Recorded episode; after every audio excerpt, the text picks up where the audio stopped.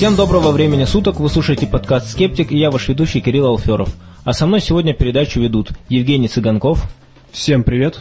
Ливон Гелназарян, Добрый день. Катя Зверева, Привет. Илья Макаров, Привет. Лаида Кушнарева, Привет. Игорь Торман Всем привет. и Евгений Брик. Мяу. Подкаст создан обществом скептиков. Кроме этого подкаста мы также устраиваем регулярные встречи в Москве. Подписывайтесь на наши группы ВКонтакте, это общество скептиков, и мы дублируем все анонсы и подкаста, и встреч э, в группе «Энциклопедия заблуждений. Словарь скептика». Сегодня нашу передачу ведет очень большая компания, у нас много интересных тем. Только вчера прошла встреча общества скептиков, где наш биолог Валерий Соболев э, давал очень интересную лекцию на тему моделирования мозга. Но до того, как мы попали на эту лекцию, мы вместе с Женей Цыганковым встретили замечательную женщину, которая рядом с метро ВДНХ давала рекламу коралловой воды. Мы говорили про это замечательное явление еще несколько выпусков назад. А, Вот, Катя, ты рассказывала про то, что ты тоже встречала каких-то промоутеров. И мы решили поговорить с этой женщиной и даже записали, хотя, честно говоря, тайком, прикинувшись чайниками, разговор с ней. Сейчас мы вам поставим несколько замечательных отрывков, один про шлаки, а другой про хеликобактер, очень показательные. Итак, интервью с промоутером коралловой воды. Ну, во-первых, вы знаете, что э, длина кишечника в среднем у человека около 12 минут. Да. И этот весь кишечник у нас в полости уложен как жабо. И там есть кармашки, загибы, вот так вот это все уложено. И с годами там не то, что просвет кишечника э, сужается, еще и вот в этих кармашках и загибах откладываются такие э, там слизь, все вот это налеты и так далее из-за э, зашлаков. И в, в этих вот кармашках Откуда вам такое известно? Вообще-то, если хотите, можете посмотреть. Вот до, например, и после. Не, да? я просто очень хорошо знаком с этими вещами. Кишечники А нет вы- ничего такого. Да что вы говорите? Ну, А почему тогда хирурги, которые открывают полость, делают полостные операции, они для чего придумали гидроколонотерапию, например, знаете? Перед полостной операцией. Значит, смотрите, Потому что э, я не говорю, и понятно- задыхались от вони Нет, нет, и нет. от того, что там не поэтому, а потому что перед тем, как делать операцию, нужно, чтобы кишечник был чистый. Но чистый от еды, а не от каких-то мифических шлаков. Ну, во-первых, это не мифические шлаки. Вы знаете, смотрите, Если вот, вы никогда не проводили очистительную процедуру, генеральную уборку, вы, конечно, сейчас будете со мной спорить. Нет, Но я лично э, собственными да. глазами в унитазе Се- вижу каждый раз, что из меня выходит. Я просто о другом хочу сказать. Смотрите. Ты вот есть гастроэнтеролог, Ну и- который, у которого есть определенная средняя человеческая физиология, собственно, ЖКТ. Ну, замечательно. А, и вот, например, человек приходит к нему с чем-нибудь, например, с хеликобактером. Ну, Вот, вот э, ему даются антибиотики, он как бы излечивает этот Правильно. хеликобактер. То А есть это чему? не противоречит вашим... противоречит. То есть, э, секундочку, но хеликобактер это доказательная медицина. например. Если вы говорите о антибиотиках, вот здесь я уже не просто как э, физиолог, это я как микробиолог вам не просто доказываю, а конкретно знаю. Если человек использует антибиотики в борьбе с какими-либо хеликобактерами, как вы говорите, да, это в любом случае идет убивание вот этих самых бактерий. Да, да, естественно. А существует метод, в котором создается для них неблагоприятные условия. И они, между прочим, там не могут существовать. И тогда Ну. с вещичками на выход. Вы знаете, в чем проблема? Хеликобактер это бактерия, которая живет в желудочном соке. Вот Замечательно. она Если там щелочная вода. создать, вот именно, ей не нравится щелочная среда. Кстати, хеликобактер живет не в, киш... не в желудке, а именно уже после желудка, то есть в длине кишечника. Ой, ну это, пожалуйста, не надо говорить. Хеликобактер это бактерия, которая живет в желудке. Вы что? Ты, другого хеликобактера нет. Зайдите в Википедию, Нет, почитайте. Подождите, хеликобактер, который э, способствует перевариванию пищи, это одно дело. Просто у них Хеликобактер не есть... способствует ма- перевариванию. Хеликобактер пилори это бактерия, которая живет на стенках желудка, она не помогает переваривать пищу. А в Путаете. чем она участвует? А, в Она- разъедании вашего желудка Она и- способствует язве. Да, она способствует язве. Нет, это уже как следствие.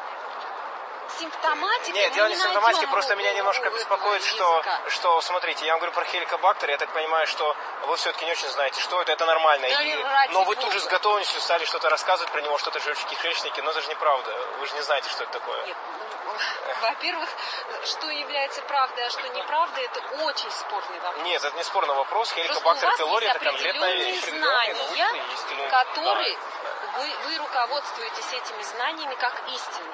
Имеете полное право. да. Ну, не то, что как истинно, но как неплохо доказано на Да практике. и ради бога. Самым необычным показался контраст между той ахинеей, которую она несла, и той уверенностью, с которой она говорила. То есть, если бы я не знал, что такое хеликобактер, если бы я действительно не разобрался в свое время в вопросе, мне бы показалось, что то, что она говорит, это дело, потому что вот это просто наша психология так вот устроена, что человек, который говорит уверенно, ну вот мы его воспринимаем очень хорошо. И даже будучи скептиком, слушая ее, у меня был вот этот вот какой-то когнитивный диссонанс, если можно сказать. То есть я смотрю на человека, который ведет себя как специалист в деле, который рассказывает про то, что он микробиолог, физиолог, что у него там есть дипломы, приводит э, имена каких-то неведомых мне ученых, ну имена звучат серьезно. Э, и вот пониманием того, что то, что она говорит, это чушь. Это, конечно, очень непросто и очень любопытное ощущение такое двойственное. Но я добавлю следующее. А, Пока я ждал Кирилла, чтобы, э, собственно, поговорить с этой женщиной, сделать запись, э, я подходил к людям, которые брали бланки у этой женщины, и э, объяснял им, что это все псевдонаука, все это шарлатанство, и вот как они, развесив уши, слушали эту женщину, они потом также слушали и меня. И говорили, ох, надо же. Причем я не спешу смеяться над этими людьми, потому что я понимаю, что если бы если э, человек не применяет системный подход к своему мышлению, то ему, в общем-то, грозит не раз точно так же попасться на какие-то э, рассказы, на какие-то такие схемы аферистские. При этом все то, что они предлагают, это коралловая вода, стоит отнюдь не, не маленькие деньги. Например, там они продают какие-то пакетики с этими, не знаю, кораллами, минералами, я не знаю, что там. Но там пакетик будет стоить там 1160 рублей цена. Или там что-то было типа 2230. То есть все это, э, эта женщина, я так понимаю, ничего не продавала, она была просто промоутером, и затем, ну, как бы людей зовут, э, что вот приходите к нам на занятия, покупайте у нас. А с учетом того, что нельзя знать все и не может каждый человек быть специалистом сразу и в медицине, в физике и прочем, очень многие поведутся на подобный развод, начнут покупать э, вот эти волшебные пакетики, а с учетом э, недоверия большого процента наших граждан к медицине, э, э, которое, скорее всего, вызвано неудачным общением с врачами, э, которые в силу, опять же, обстоятельств, в силу условий их работы в нашей стране э, довольно бывают агрессивны, бывают относятся цинично к э, пациентам. Эм, Очень многие люди ищут в какой-то альтернативной медицине, в каком-нибудь... э, Они ищут какое-то чудо и э, становятся жертвами шарлатанов. Не от того, что они дураки, а просто в силу вот наложения разных факторов таких. На фоне этого в нашей стране продолжается другая волна мракобесия. В частности, молебны за погоду, которую мы слышали, такие истории США, наконец-то перебрались и в нашу страну. А, По пабликам ВКонтакте и по просто новостным сайтам довольно широко прошла новость про воздушный крестный ход. А, Новость э, обычно звучит так. Вышедшая из берегов река Амур угрожает сразу нескольким регионам России. Воздушный крестный ход. Затопленные города и села Преамурья облетят епископы два священника. Священнослужители с Албазинской иконой Божьей Матери впервые проведут воздушный крестный ход. Как сообщили Тартас епархии Благовещенска, сегодня на вертолете не облетят юг Преамурья, завтра север. В Благовещенске ежедневно проходят молебны об улучшении погоды. В епархии организован сбор вещей для пострадавших от наводнения. А самое смешное, что, судя по фотографиям, э, священник с вертолета и, и вот это наводнение сам еще и кропит водой. То есть он только То есть мало мешает. воды, давайте больше. Да, то есть он только мешает наводнению расходиться.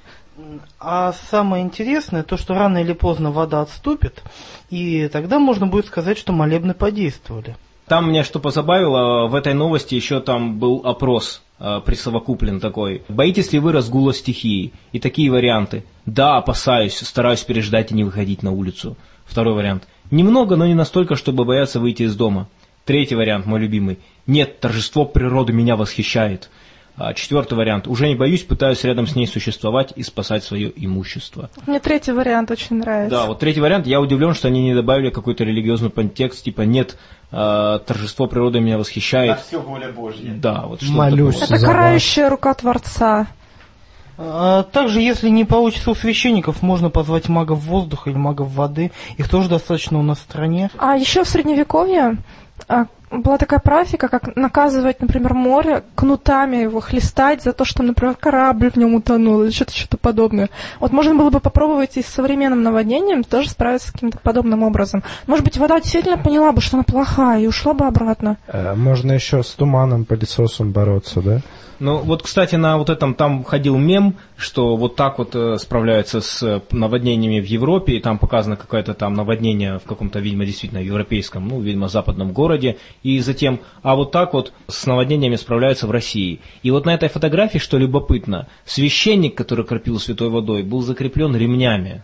Вот как-то, мне кажется, немножко не вяжется с магической установкой. Да, зачем ему страховка, Ну, собственно? просто он может оправдаться тем, что это положено по технике безопасности, его бы просто туда не пустили. а еще не сделал. искушай Господа Бога своего. Ну, как видите, в общем, много ответов можно найти, но действительно вот э, задумайтесь о том, насколько это дико, что в 21 веке проводятся молебны по погоде. То есть я все-таки считаю, что вот эта ситуация демонстрирует довольно серьезный сдвиг в обществе. Некоторые вещи э, звучат так, как будто бы это нормально, в новостях это довольно буднично рассказывается, что вот теперь наконец-то вот проходят молебны. Э, А я недавно э, посмотрел новость с Украины, по-моему, а там э, о том, что, э, как люди в деревне, чтобы вызвать дождь, пашут реку. Но одно дело, когда это малообразованные бабушки, которые просто соблюдают традиции, которые там веками сложились, а другое дело, что это, я не знаю, на государственном уровне получается. И, проходит. и это освещается как что-то такое хорошее. Еще информация была в сети о том, что а, некоторые перекрестки, по-моему, Казани были освещены во избежание аварий. Ну, собственно говоря, кроме различных акций мракобесия, на самом деле в мире происходят и другие вещи. Например, э, каждую неделю э, проводятся различные научные исследования. И все-таки предлагается поговорить именно о них. Ливон, по традиции, расскажи нам про любопытнейшее исследование, связанное с собаками и диабетом. Да, отличная новость. Недавно было опубликовано исследование английс... британские ученые, кстати. Не, серьезно, британские. Да, они там все-таки А, есть. По-моему, Бристольский университет, если я правильно запомнил, э, опубликовали свое исследование, где, э, как они заявляют, они обучили 18 собак определять уровень сахара в крови их хозяев-диабетиков. В общем, существует болезнь сахарный диабет. Э, Основной симптом – это гипогликемия, то есть э, повышенный уровень сахара в крови именно на этой симптоматике и основана как бы э, тренировка вот этих собак, которые могут определять ненормальный для своего хозяина уровень сахара. Как возникло это исследование? Дело в том, что собаки, которые участвовали в этом исследовании, они уже изначально умели это делать. То есть их не обучали с нуля. В результате этого исследования э, там практически все собаки, которые участвовали, они э, очень точно определяли не только уровень сахара, но и темпы снижения роста уровня сахара. Ну, а за счет чего они это делали? Они как-то Ну, наблюдают за своими хозяевами? Э, Короче говоря, э, там есть загадка небольшая.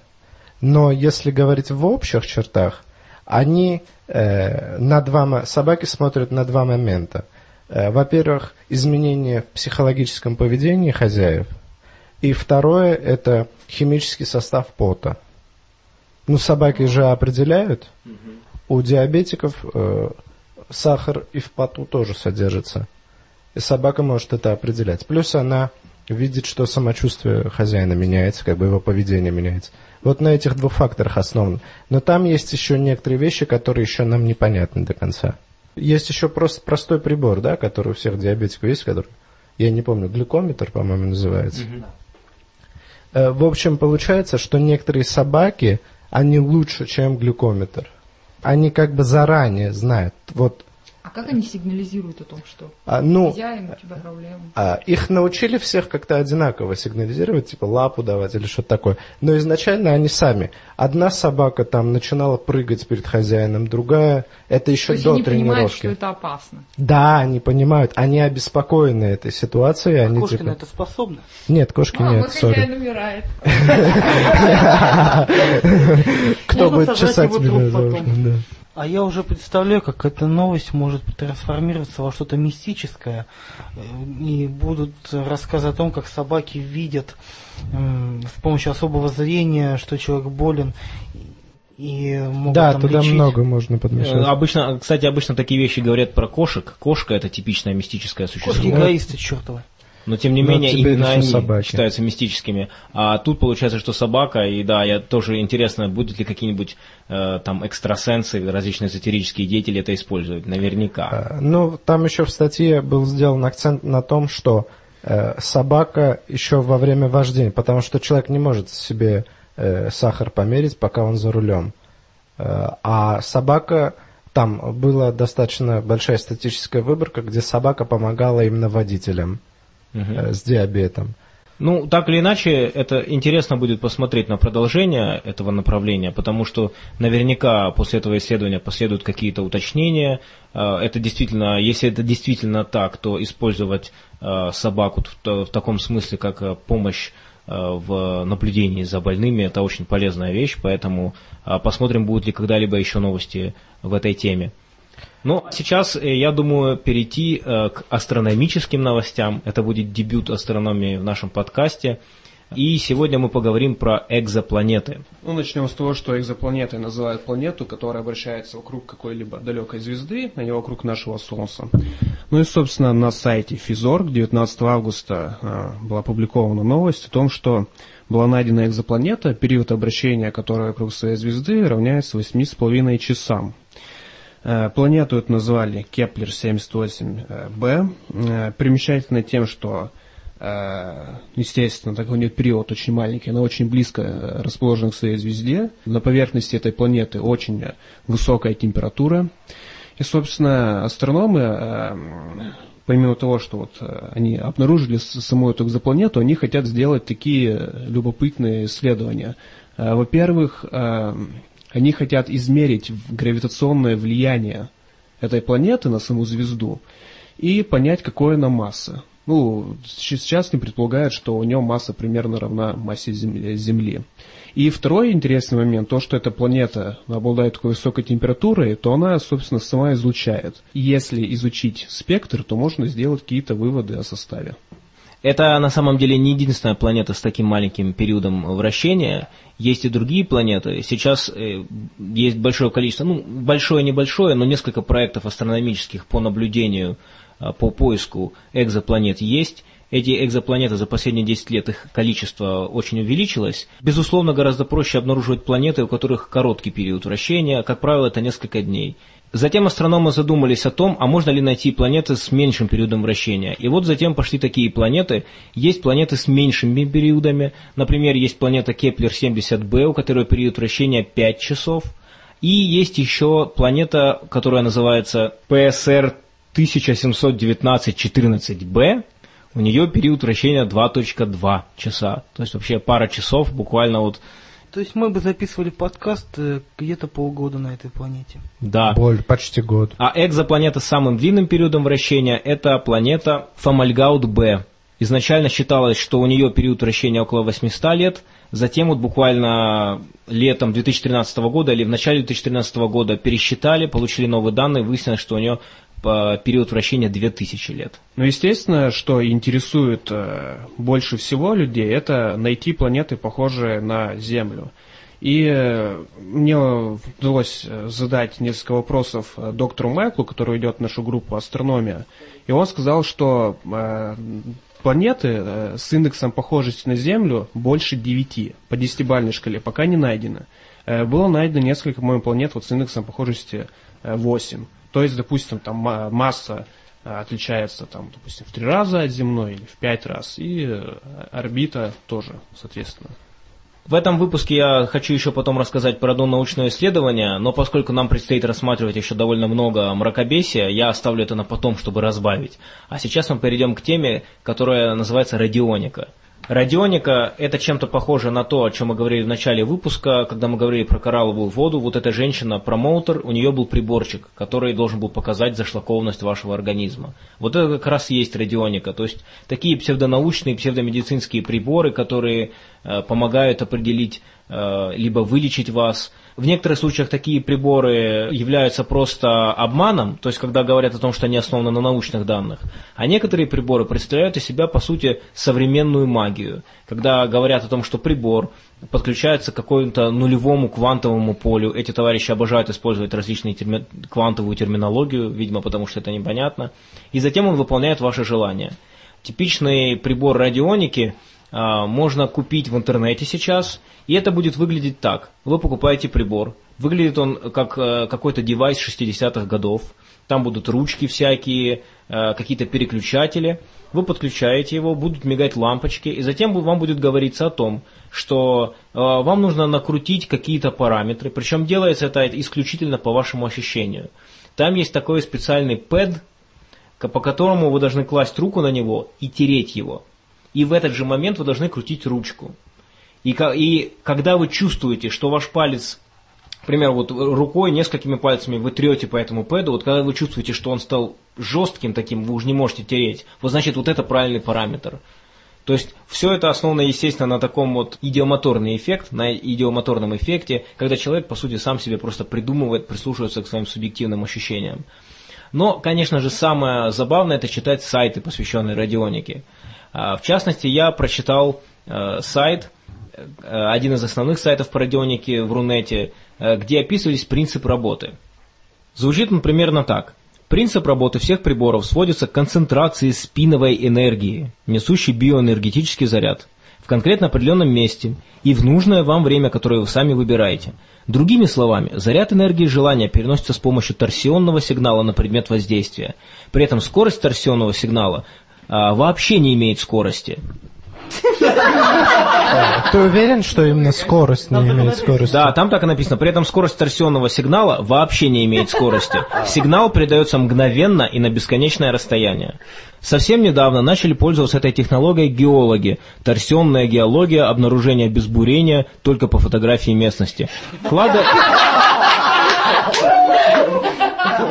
Наверное, здесь технология похожа на то, когда порчу наводят, снимают фотографии. Секундочку, это не, э, секундочку, это не все специалисты, которые пользуются. Дальше, кладоискатели, связисты, врачи, металлурги, получение новых свойств сплавов по желанию.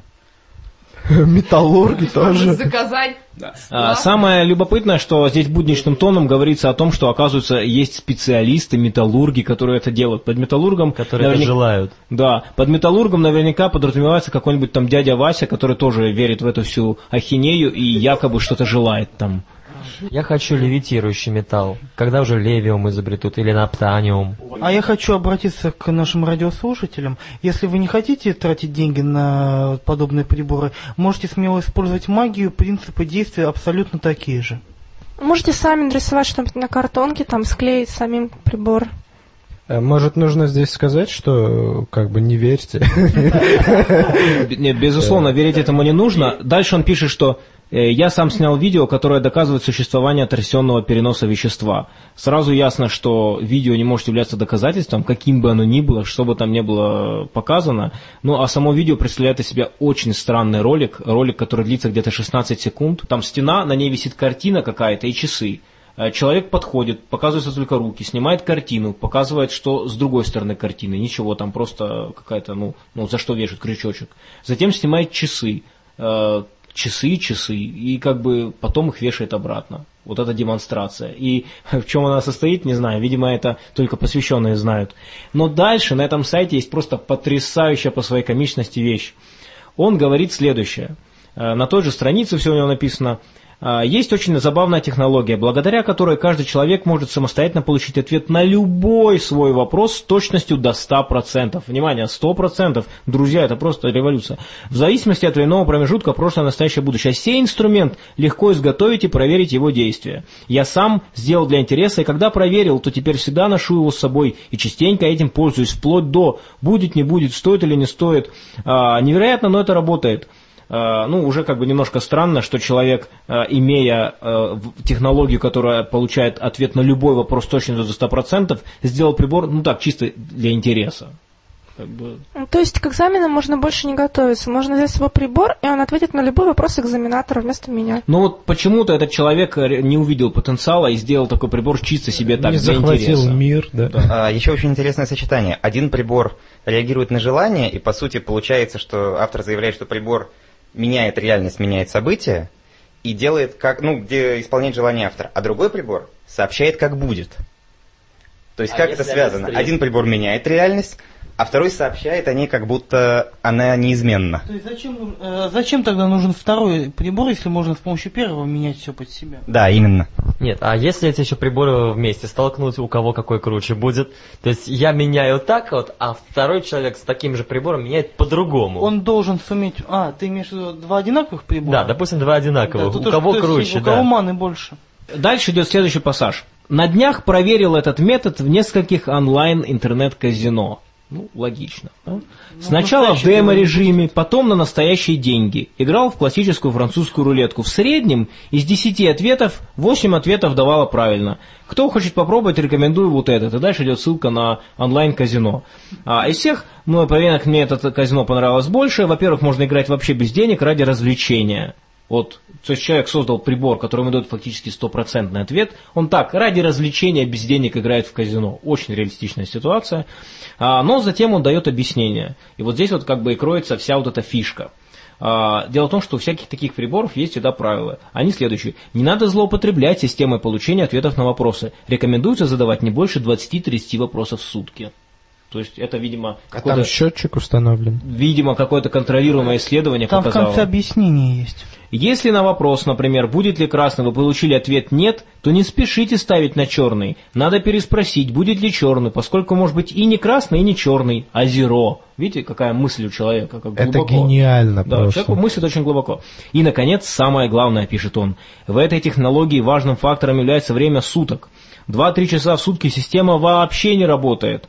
То есть результаты ответов на вопросы будут неправильные, ошибочные или, напротив, противоположные. Смотрите, сколько опций. Неправильные, ошибочные. В общем, поэтому перед игрой внимательно прочитайте инструкцию. Э, С утра они ошибочные, вечером неправильные, а днем противоположные. Два- 20-30 ответов, это, знаете, напоминает какую-то волшебную палочку. Она еще, ну, вот так вот работает, как сказал Ливон. Э, может она еще иметь его зависимое.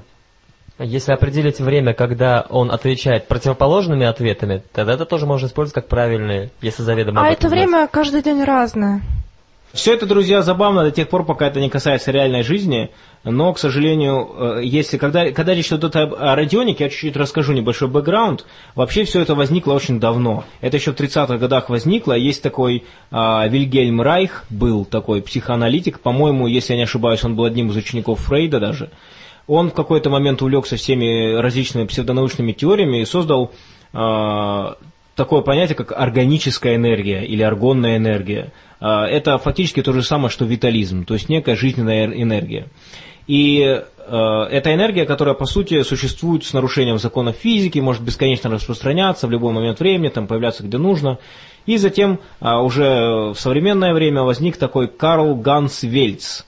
Это человек, который якобы создал органит, то есть вещество, которое генерирует аргонную энергию. На YouTube «Тайном кладезе зданий» он выкладывает большое количество видеороликов, где демонстрирует эти приборы. Эти приборы как раз то, что я писал, вот эти девайсы, которые выглядят как 60-е годы на самом деле. Но в России все эти приборы еще не нашли особого распространения, вот приборы Вельца, хотя уже несколько сайтов, в том числе и тот, который я сейчас цитировал, он уже продает. А у нас, как правило, это э, устройства, которые э, известны, такие устройства, как Дета, Эффект М, Радомир, а, еще известно устройство Парацельс, Парацельс 7, конечно же 7. А, не может же быть просто так.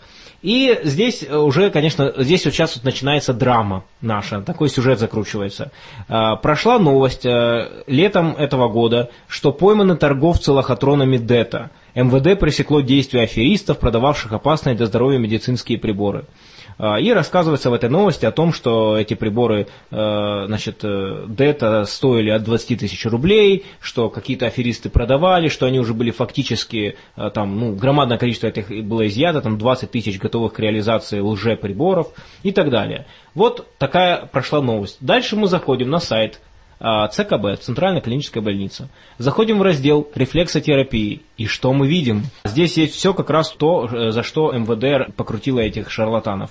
Значит, аппаратное лечение, это ЦКБ. Аппаратное лечение, лазеротерапия проводится путем воздействия на биологически активные точки низкоинтенсивным высокочастотным гелий-неоновым лазером. А, Короче говоря, это э, такая электроакупунктура. А, Дальше тут э, прогревание сигарами, поверхностная иглотерапия роликовой иглой, э, дальше что там, электропунктурная диагностика по классическим корпоральным точкам, что там еще, Би- биорезонансная терапия с применением аппарата бета-3. Аппарат бета-3, как известно, та же самая штука, что и вот эти вот что и дета. Э, Также биорезонансная терапия с применением аппарата бета-7. То есть, вы понимаете, да, и это все ЦКБ у нас. Э, Так что, кстати, они тут упоминают еще герудотерапию, лечение медицинскими пиявками, что в целом работает э, для определенных заболеваний, то есть тут тоже, конечно, понамешано всего. А, Так что вот такая вот, э, такой любопытный сюжет. Я думаю, многие из наших слушателей видели различные браслеты, которые продаются в обычных аптеках, магнитотерапия. Так что когда какие-то мошенники продают приборы, нужно понимать, что в нашей официальной медицине, к сожалению, не все так гладко. А, На это есть разные причины, они связаны с тем, что далеко не все врачи являются критически мыслящими людьми. Очень многие ученые, которые, например, занимаются борьбой с лженаукой, они говорят обычно о том, что а, это связано с вакуумом, в котором советская наука находилась а, долгое время, и что многие лженаучные теории процветали. Я не помню, упоминали ли мы именно в этом подкасте, но, например, даже среди известных, совершенно нормальных, легитимных ученых, у них в работах иногда упоминаются такие вещи, как акупунктура. Например, в СССР акупунктура считалась вполне себе а, легитимной вещью. А, как правило, если ученый хороший, он ее в результате отвергал, эту теорию. Но все-таки бывали случаи, когда они ее всерьез рассматривали.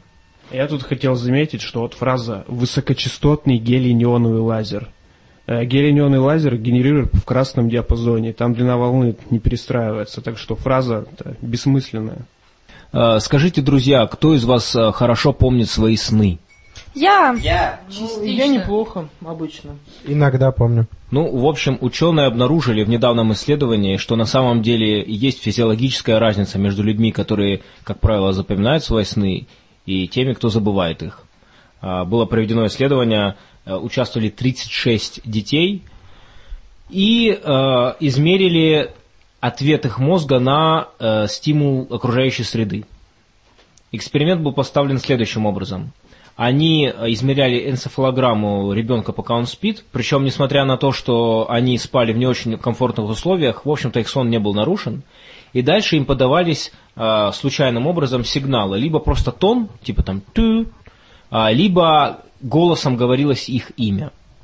И было обнаружено, что те дети, которые затем и до исследования, и после исследования по опроснику а, говорили о том, что они помнят, что им снилось, а, эти дети, у них стабильно был более, м, скажем так, как бы сказать, более значительный ответ на стимулы. Вот, на, например, на произнесение, на реакция на собственное имя. То есть на энцефалограмме их ответ был гораздо больше, чем у тех, кто не помнит. А, И, а, кроме всего прочего, что любопытно, было обнаружено, что и в сознательном состоянии, когда они а, бодрствуют, у них тоже ответ на внешние стимулы гораздо активней. То есть у них мозги лучше работают. Не то чтобы лучше, по-другому. То есть предполагается, здесь гипотеза состоит в том, пока что только гипотеза, что поскольку реакция на окружающий мир у этих людей более активная, есть предположение, что и когда человек спит, то он более интенсивно реагирует на те процессы, что происходят. То есть он просто лучше запоминает сон. А вот основное там было то, что им именно во время сна свое имя они слышали во время Да, сна. да, во время сна. И они как-то реагировали, Реагировали, да, да. Реагировали все, но те, кто помнил, кто чаще запоминал сон, они реагировали гораздо интенсивнее. А такой вопрос, а не говорит ли это еще о том, что у них вообще память лучше, или это не коррелирует? Ну вот э, гипотеза состоит в том, что у них лучше не столько память как таковая, а именно лучше реакция, лучше ответ на внешний стимул. А, То есть здесь проводится корреляция, кроме всего прочего, а, такие вещи, как творчество, творческий подход. Дальше с- есть корреляция с тем, что те дети, которые запоминают сон, ну здесь именно исследование э, проводилось с детьми, вероятно, это распространяется и на взрослых, но а, те люди, которые чаще вспоминают сны, они в целом за свой, э, за, за ночь больше просыпаются. Так или иначе, мне кажется, довольно интересное исследование, потому что э, я долгое время обращал внимание на то, что я помню, практически каждую ночь запоминаю сон, могу помнить, э, что-то мне 15 лет назад снилось, и я могу, вот если начать вспоминать эти сны, это как громадный ворох воспоминаний, я могу прям перебирать их, И я знаю, что далеко не у всех людей такое свойство есть. У большинства моих а, друзей и знакомых такой, такого свойства нет. Так что интересно, что показали, что речь идет о каком-то физиологическом различии. Но с другой стороны, вот у меня есть такой опыт, что когда одно время начала записывать сны, после этого я стала намного лучше их запоминать. Ну, то есть я несколько месяцев а, постоянно почти каждый сон именно старалась вспомнить и записать, после этого они у меня лучше вспоминались, и потом тоже. Ну что ж, э, разбавление приятными научными новостями э, закончилось, и мы переходим к другой теме, а именно к тому, что промелькнула новость, которая, по-видимому, оказалась правдой, э, что студентам МГУ, посещающим межфакультетные курсы, в осеннем семестре 2013-2014 года расскажут о научно-техническом прогрессе и падении нравов о гипотетичности эволюции и забвении истинных ценностей. А, Это курс «Основы естествознания. Православный взгляд». Нет, неправильно. Там мировоззренческий. а, сейчас я зачитаю точно. Мировоззренческие основы современного естествознания. Да, тут Кирилл, ты успел да. первым. Да. Я уже записалась на этот замечательный курс, надеюсь, что узнаю много нового, интересного, стану хорошей православной девушкой. Но, правда, там пока, кроме меня, еще только пять человек на сайте официальном этих межфакультетских курсов А записались. потроллить можно будет от преподавателей? Я надеюсь, что да. Е. Попробуй записать эту лекцию, нам будет интересно ее послушать. Кстати, во времена моего студенчества э, нечто подобное было. Э, у нас был предмет, связанный с изучением литературы, но сводилась суть к тому, что наш преподаватель рассуждал о духовности, о падении нравов, о, о нашем поколении, о том, э, как важно возвращаться к православию и о том, как плохо рок-музыка влияет на воду. Кафедра теологии в МИФИ, э, на ней теперь есть определенные занятия для некоторых групп, и, собственно, она начинает свою работу. В принципе, есть довольно четкая информация, с чем мы идем в новый учебный год. Э, Здесь э, ведет этот, э, ведет этот курс профессор физического факультета Андрей Хунджуа. Не знаю, как ударение здесь ставить. Но у него в книге, которая была написана и которая называется «Курс основы естествознания. Православный взгляд», а написано следующее. Вот давайте послушаем, что входит в задачи этого курса. Задачей этого курса является формирование студентов целостного мировоззрения, гармоничной совокупности современных представлений об окружающем нас мире. Сумма знаний, составляющих современное естествознание, огромна, и для формирования целостного мировоззрения требуется выбрать главные концептуальные вопросы, без знания которых нет правильного понимания объективной реальности, мира, в котором мы живем, самого себя человека, его предназначения в этом мире, цели жизни и правил поведения в обществе.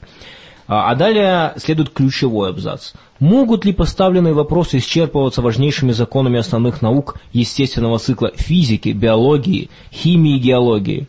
Многие учебные пособия и программа курса концепции современного естествознания подтверждают такую точку зрения, а возникающие вновь и вновь в научных кругах и современном обществе вопросы относительно происхождения Вселенной человека нравственных ценностей говорят об обратном.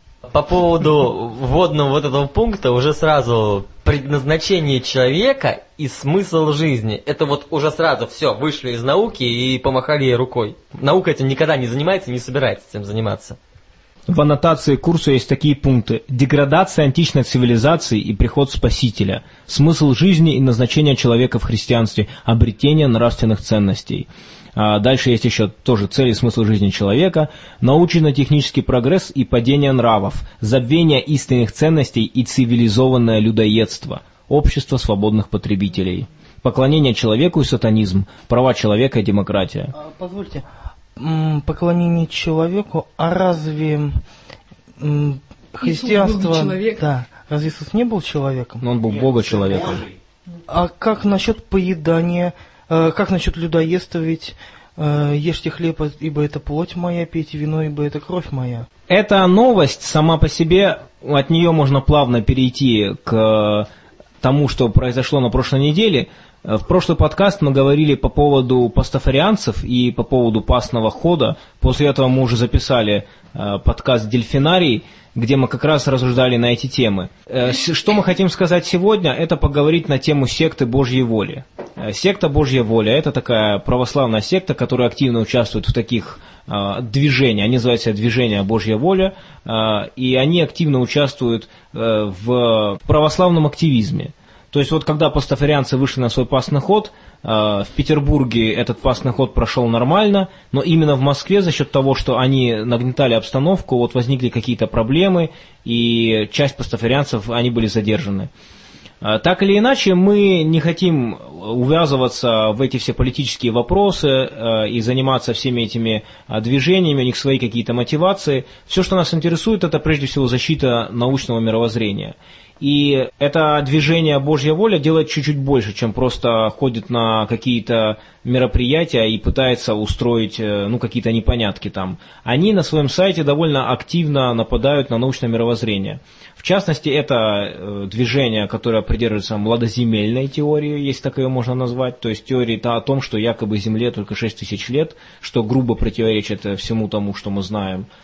А, И также у них есть замечательная статья, которая рассказывает о том, как правильно спорить с э, эволюционистом или там, с дарвинистом. Называется она «Креационизм. Что следует знать прежде всего?».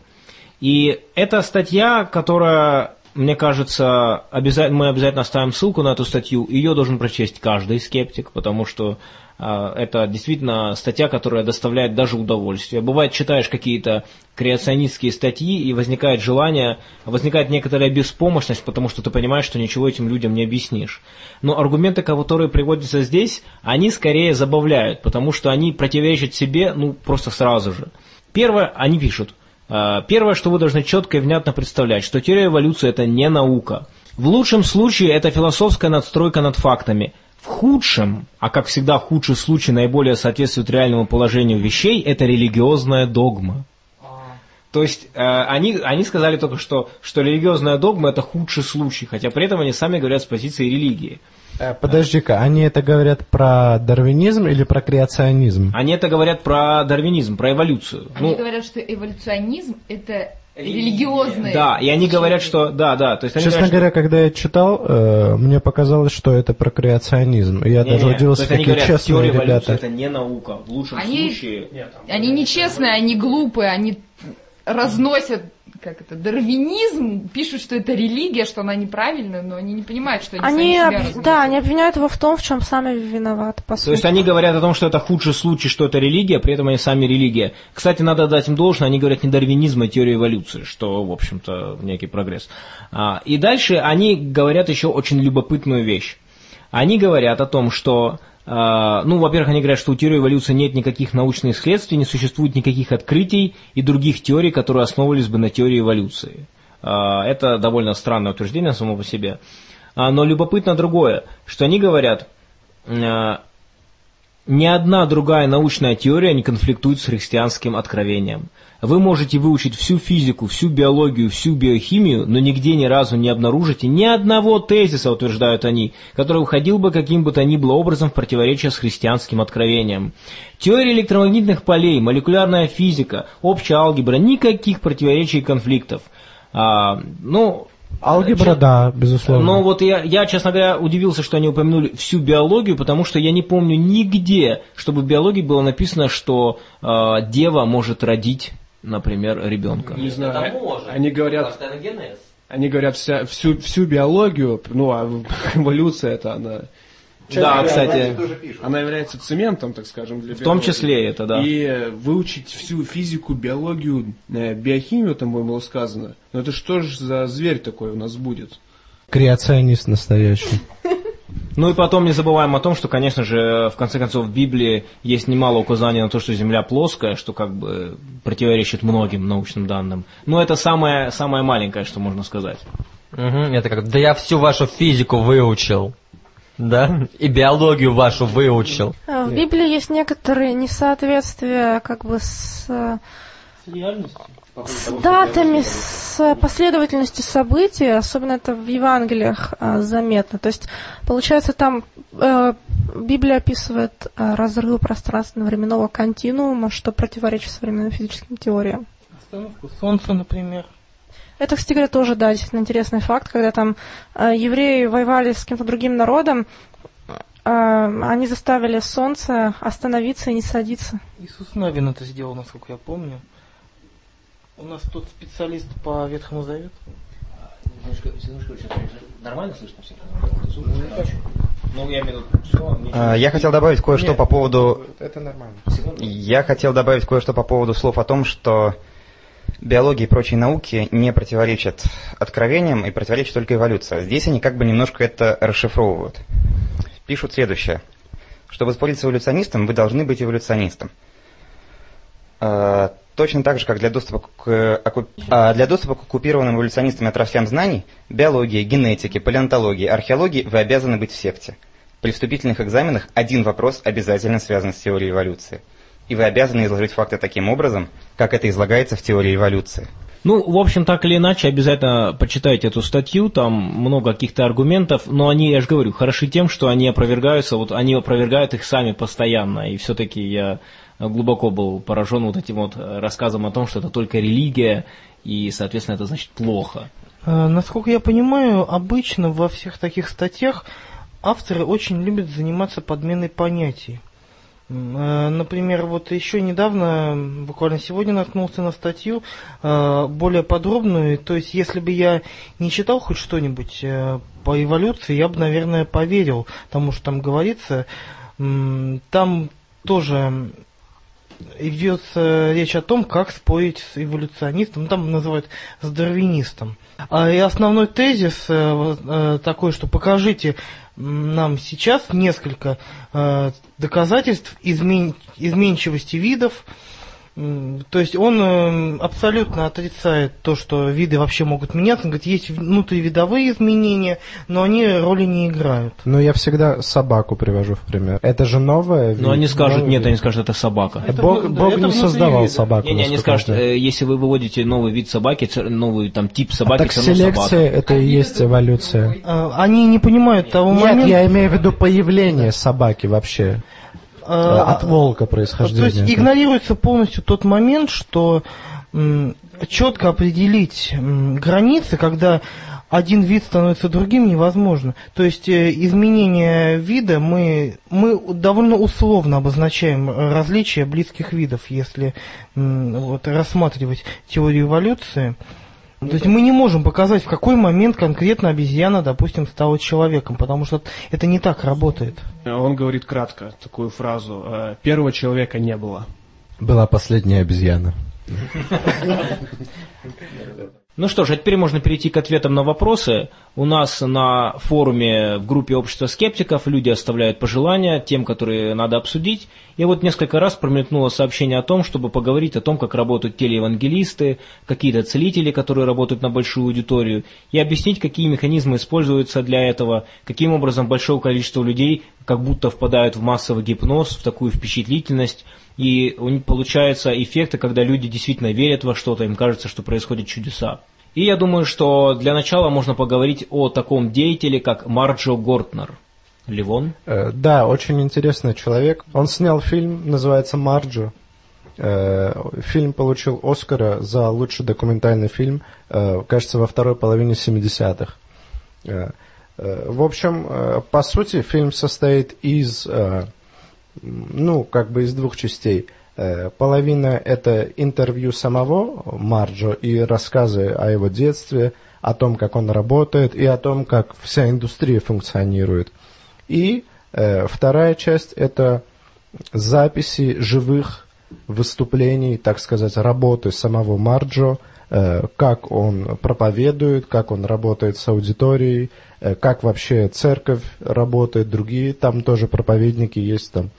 Э, Все очень интересно построено, и там из этого фильма можно очень много почерпнуть не только вообще о религии, но и о религии с точки зрения бизнеса и о вот этих проповедников с точки зрения бизнесмена. Почему? Потому что зарабатывают они нормально. И это позиционируется именно как такой бизнес, как маркетинг. То есть у них есть, у них есть такие мероприятия, которые называют Crusade, крестовый поход.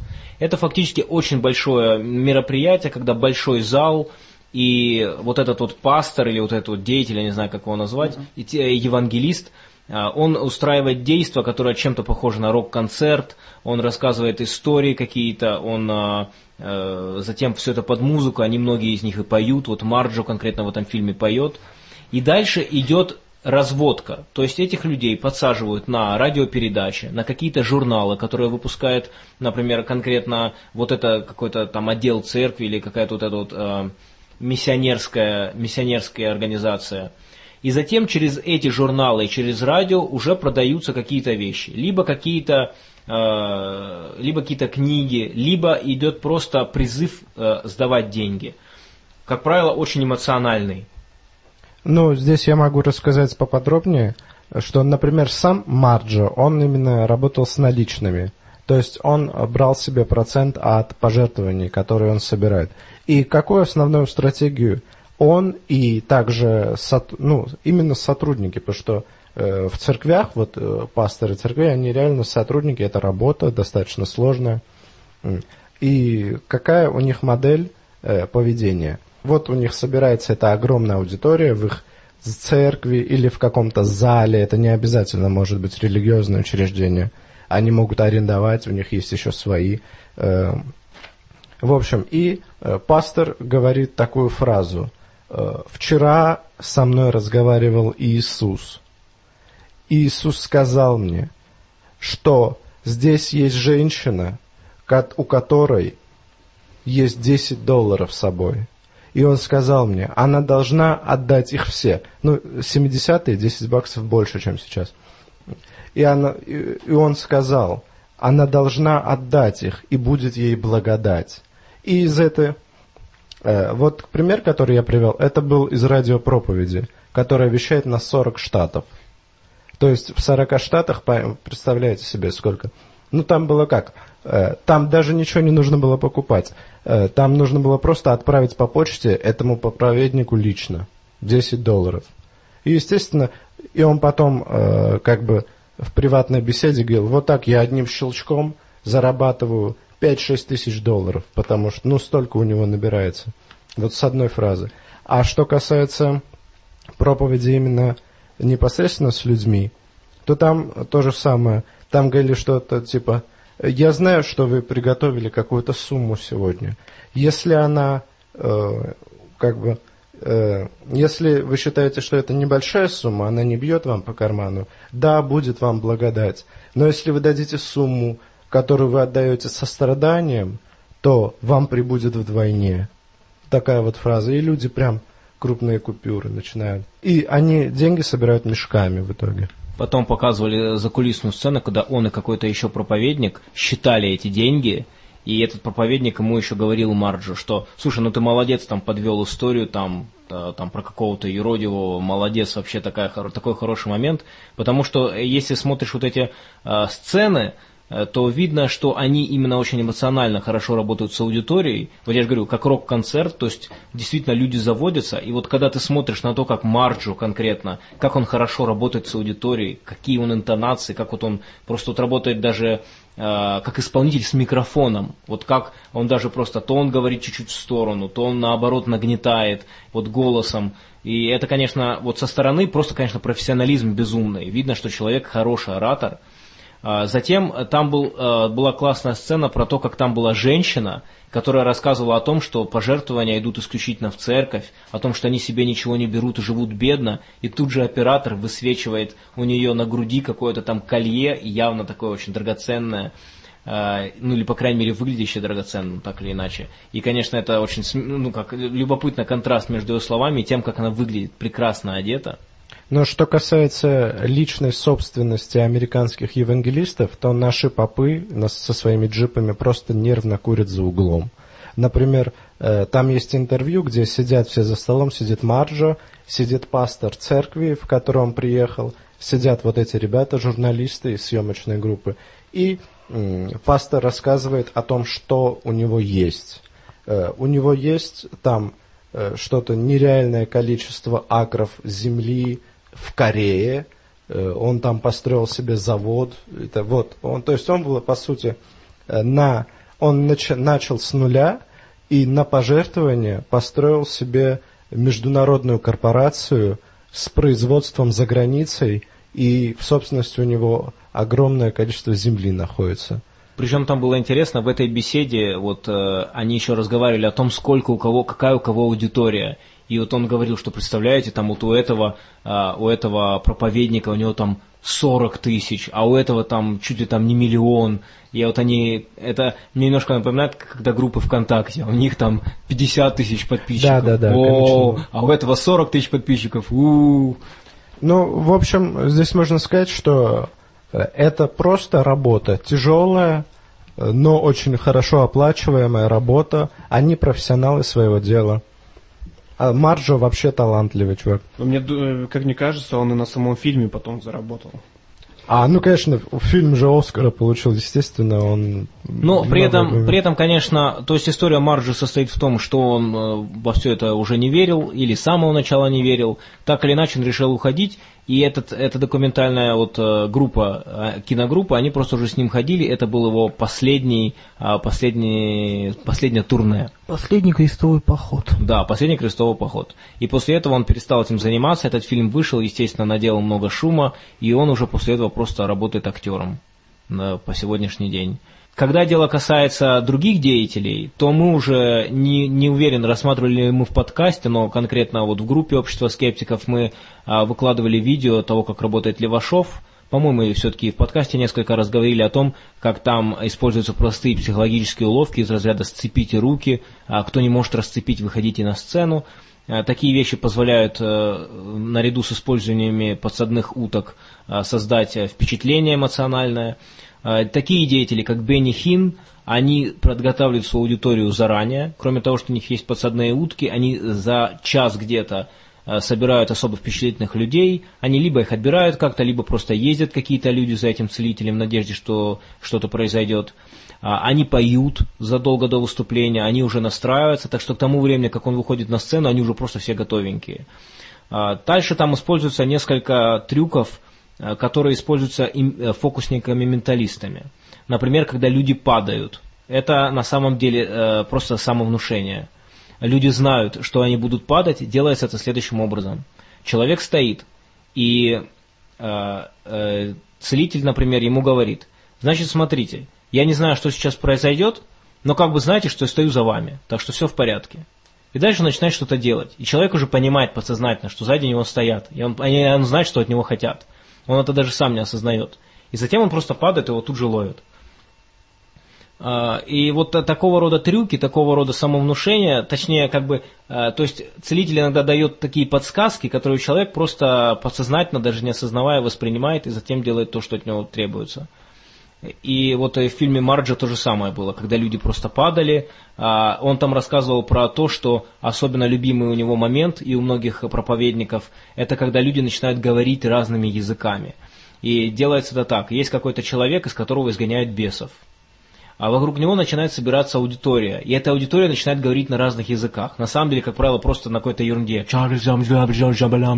Они... Да, э, да, да. Дело в том, что э, всегда есть люди, которые, несмотря... Ну, то есть они верующие, как бы они приходят посмотреть на проповедника, но они не впечатлительные, и они не- их не начинают там трясти, они не поют вместе со всеми.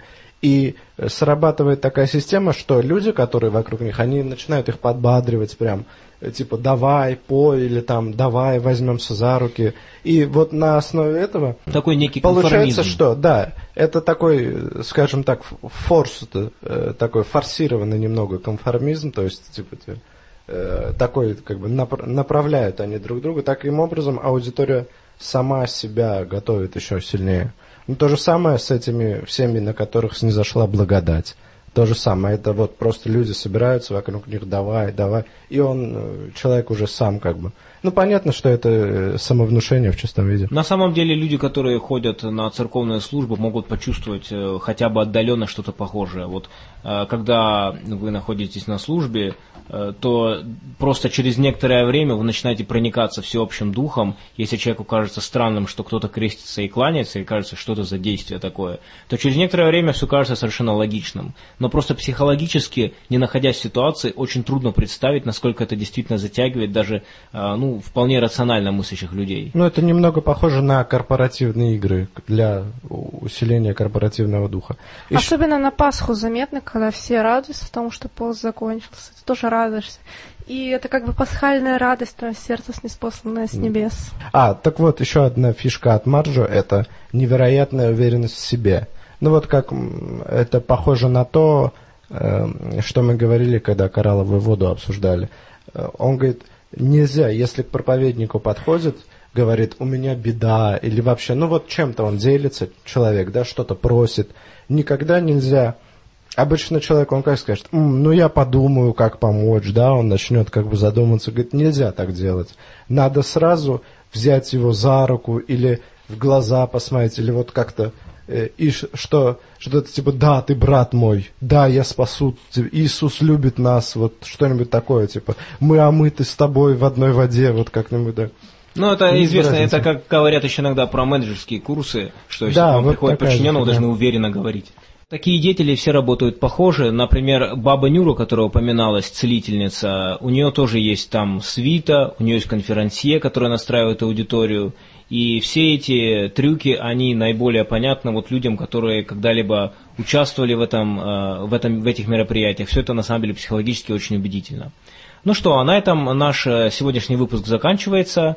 Спасибо, что были с нами. Обязательно приходите на наши встречи. Комментируйте наш подкаст, ставьте лайк. Всего доброго. Всем до свидания.